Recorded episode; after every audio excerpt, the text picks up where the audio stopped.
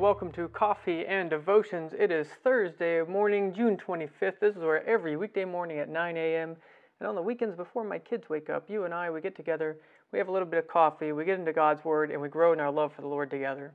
And this year, 2020, we'll work through all the Gospels. Well, this morning we are at Mark chapter 9, and we have a lot of words or a lot of verses, two stories ahead of us, verses 1 through 29. So let's go ahead and drink our coffee, pray, and get into God's Word.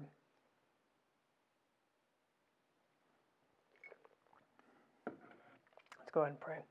Lord, we thank you so much for this day. Father, we pray that you would bless us this morning. Father, we pray that you would let us hear. Father, we pray that we would see.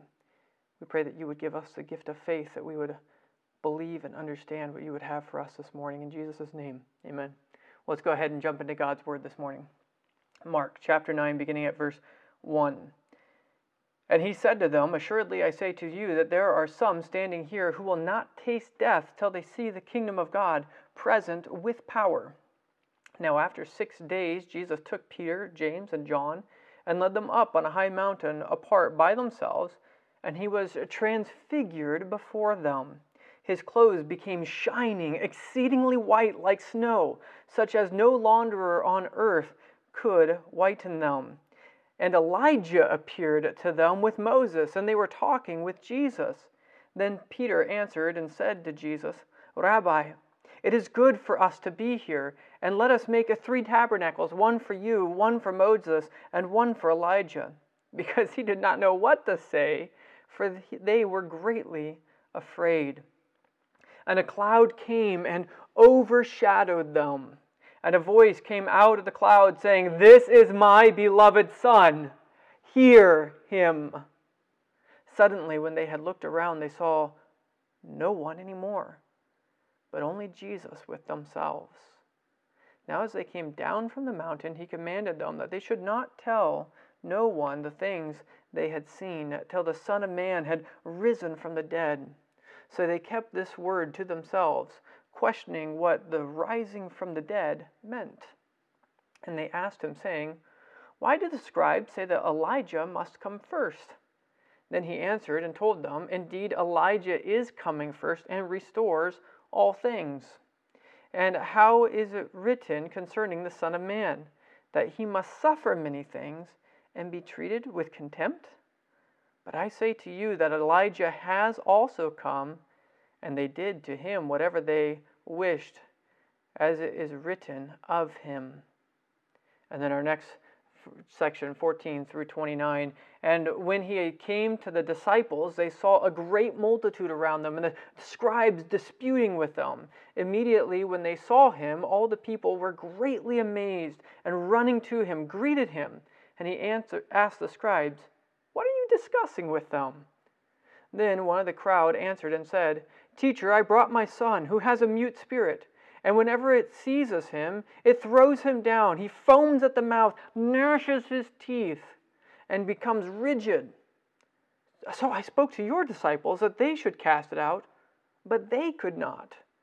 He answered him and said, O faithless generation, how long shall I be with you? How long shall I bear with you? Bring him to me. Then they brought him to him. And when he saw him, immediately the Spirit convulsed him, and he fell on the ground and wallowed, foaming at the mouth. So he asked his father, How long has this been happening to him? He said, From childhood. And often he has thrown himself, him both into the fire and into the water to destroy him. But if you can do anything, have compassion on us and help us. Jesus said to him, if you can believe, all things are possible with him who believes. Immediately the father cried out and said, Lord, I believe, help my unbelief. When Jesus saw that the people came running together, he rebuked the unclean spirit, saying to it, Deaf and dumb spirit, I command you, come out of him and enter him no more. And the spirit cried out, convulsed him greatly, and came out of him. And he became as one dead, so that many said, He is dead. But Jesus took him by the hand, lifted him up, and he arose. And when he had come into the house, his disciples asked him privately, Why could we not cast it out? So Jesus said to them, this kind can come out by nothing but prayer and fasting. Well, two absolutely incredible stories for us to look at and to chew over this morning. So we need to ask ourselves first, A, what is this about? So in the first story, verses 1 through 13, we need to ask ourselves, A, what is this about? Now, I hope you'll forgive me. There's a lot of ground to cover, there's a lot of things to do. So I'm going to be running a mile per minute here, and I hope that you could just keep up with me as we, as we kind of chew this over. So, what is this about? The first part is Jesus is transfigured before Peter James, and John. What is this transfigured about? Jesus it changes his figure. Trans means across or beyond, and so he's, his figure is changed into the radiance of his glory, right? Not the fullness of it.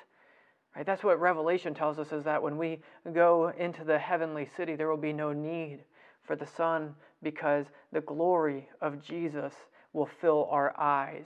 But Peter and the, and the other two apostles, they just get a glimpse of it. And they see that God is not the God of the dead, but He's the God of the living. Because when, when Jesus is transfigured on that mount before them, who do they see? They see Moses and they see Elijah. And then, as they are standing there and, and they see Jesus in his resplendent glory, they see his clothes whiter than any bleach could ever get out, purer than anything they could ever see.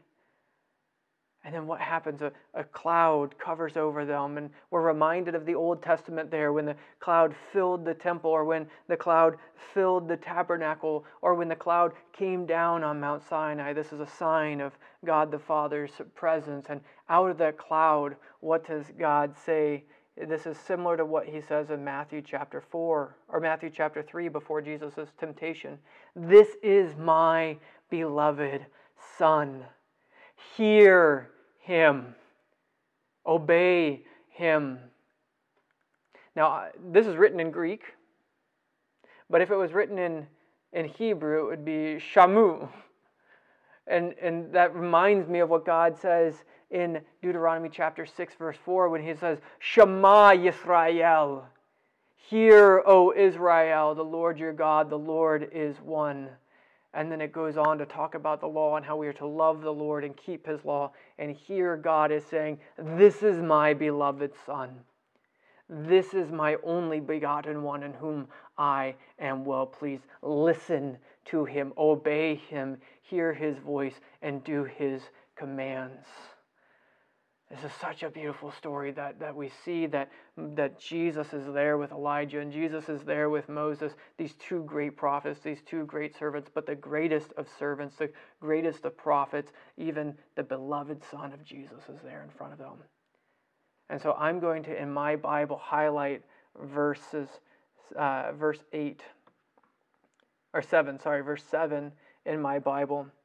Now I am also going to highlight verse 13. Who's he talking about in verse 13? I think he's it's clear he's talking about John the Baptist. Was that Elijah? Right now, we know John the Baptist was a literal person. We know that it wasn't just Elijah coming back from the dead, but he had the spirit of Elijah upon him. He was the Elijah, the last prophet of the Old Testament to make way the paths for Jesus.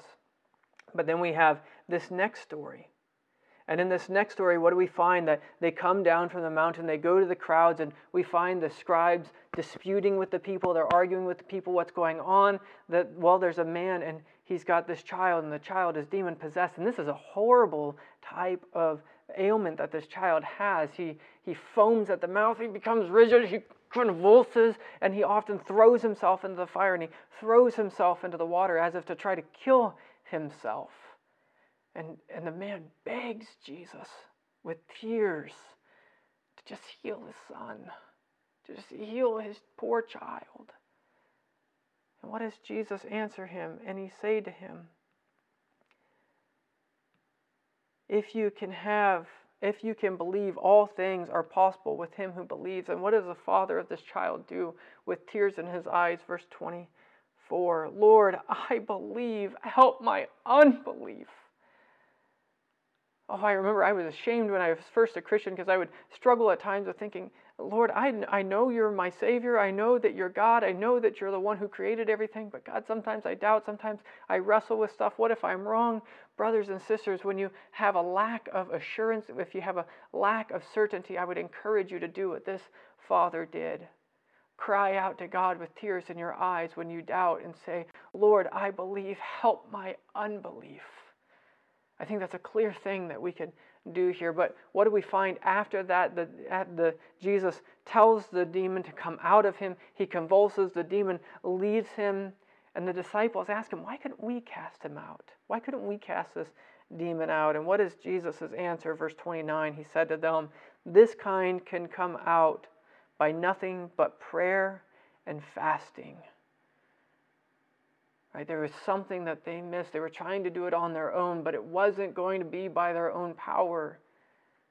But it had to be God Himself who would cast out these demons. There are things in this world that we cannot do, things that only God can do. And so, are we those who look to Jesus Christ? Are we those who look to Jesus, the pure radiance of God's glory, the exact image of his being? And do we see that he is a glorious God? Do we believe in him? And in our disbelief, at times will we cry out, God, I believe, help my disbelief. And when there are things in this life and powers and principalities and, and demons and spirits that are far greater than what you could ever handle, and you wonder, God, why won't this happen? Will we fall on our knees and ask God to do it? And tell him, Lord, I, I believe that you can do this. Lord, even with, with my little mustard seed of belief, God, will you please do it? Will we be those types of Christians? Will we be those who cry out to God, fully dependent on God, and look to Jesus as that powerful one who we know has the perfect ear, or perfectly has the ear of his Father, knowing that in Jesus all things are possible that for men might be impossible. I know it's a different type of coffee and devotions. We had a lot to get through, but I pray that the Lord blesses you this morning, that you fix your eyes on Jesus that you long for him to lift up your chin and that one great day you might open up your eyes and see him as the radiance of God's glory. May you go today, both in comfort that he cares for you now and with hope for eternity to come. Have a great day. Bye.